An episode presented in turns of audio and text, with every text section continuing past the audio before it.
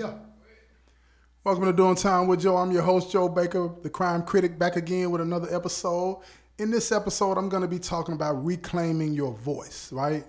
Reclaiming your voice. Why is that important and why should everybody that's in prison do that? why should people on the streets be doing that, right? Well, let me tell you why. Because if you don't have a voice, if you don't exercise that voice, you're going to find yourself in a dark box in a lonely place, and it's going to lead you to do some things that most people uh, regret later on, like me. You know what I'm saying? Uh, when I came to prison, uh, I, I, didn't buy into a lot of the stuff that they said about how I had to survive in this environment and all the things that came came with it. But I did do some of the things to survive, and those things that I was doing, you know, hustling, getting money, uh, really not focusing on the outside world. Those types of things that I did, uh, respecting the rules of the game in the penitentiary because they're different than the streets. Uh, it, it put me in a box that, uh, even though I had one foot in, one foot out, it put me in a box that made me a much colder person, right?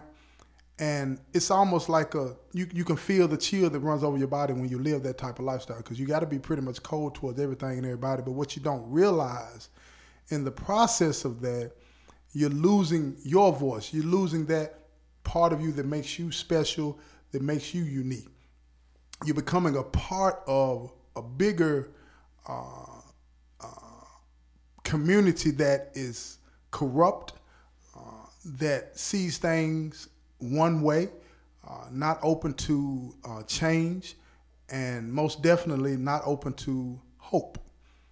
Not open to hope. Remember that, right? And as a part of that community, uh, you are not an individual anymore you know, it's kind of like if, if, if, you ever watch Star Trek, The Next Generation, they got these this these characters on it called the Borg, right?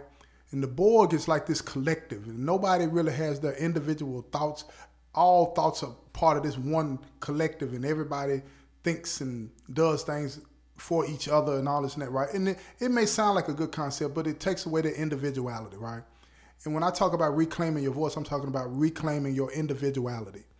Now, most people lose that individuality before they come to prison, right? They don't realize what's happening because they're participating in a mindset, a lifestyle that is not about individuality. It's about uh, giving that up and being a part of a lifestyle that is governed a specific way, rules that were determined before you were probably even born, right? And giving that up is hard to do because you feel like you're a part of a community. But what you don't realize is that you have no voice. If you don't act a certain way, respond a certain way to issues, say certain things in regard to certain issues, then you're on the outside looking in. What do I mean by that? If you don't see the police as the enemy, you have a problem. If you if you don't see uh, if, if you see that helping somebody is good and not helping somebody, I mean, if you see that helping somebody is bad and not helping somebody is good, then you you are welcome in that environment. If you see that being as brutal as you can be towards somebody is good, then you're welcome in that environment. But if you see the opposite side of that, you're not welcome in that environment. If you don't respond a certain way, like for example, if somebody calls you a snitch or a boy or or a bitch or whatever the case may be, and you don't respond a certain way, you're not welcome in that environment, right? And that is what I mean when you get sucked into that that whole, that collective of in, losing your individuality and become a part of something that is dark. But when you reclaim your voice, when you reclaim your voice and you say enough is enough, and you don't want to live that way anymore, you're going to go through some tough times because people are going to ostracize you. People are going to call you things and say things about you because they don't want you to leave. The truth is they they don't have the courage to do what you did. They want you to stay. Misery loves company. But you have to have that strength in you to say enough is enough for me. I don't want to live that way anymore. I don't want to think that way anymore. I don't want to act that way anymore. And that excuse me, and that is what I mean by reclaiming your voice. Whether you're inside prison or outside of prison, you have to do this mental inventory and discover those things about you that made you want to become part of that collective anyway, part of that mindset in the first place. And once you realize the things that made made you want to become a part of, whether it be fear, loneliness, a sense of belonging, peer pressure, whatever it was that made you want to go to the other side of, of, this this uh, mindset, you have to look at yourself and say, that is not helpful to me. That's not helpful to me. How would you feel if somebody objectified uh, your mother, your daughter, your sister? But in this in this world, in this world of darkness, it's okay to talk about women like they're just an object, or men too, for that matter, depending on what you're into. It's okay to mistreat people. It's okay to be disrespectful to people. It's okay to be brutal towards people. It's okay to take advantage of people. It's okay to manipulate people. It's okay to deceive people. That is what this lifestyle is about. And to reclaim your voice, you have to reject all of that. You have to denounce all of that. Not some of it, but all of it.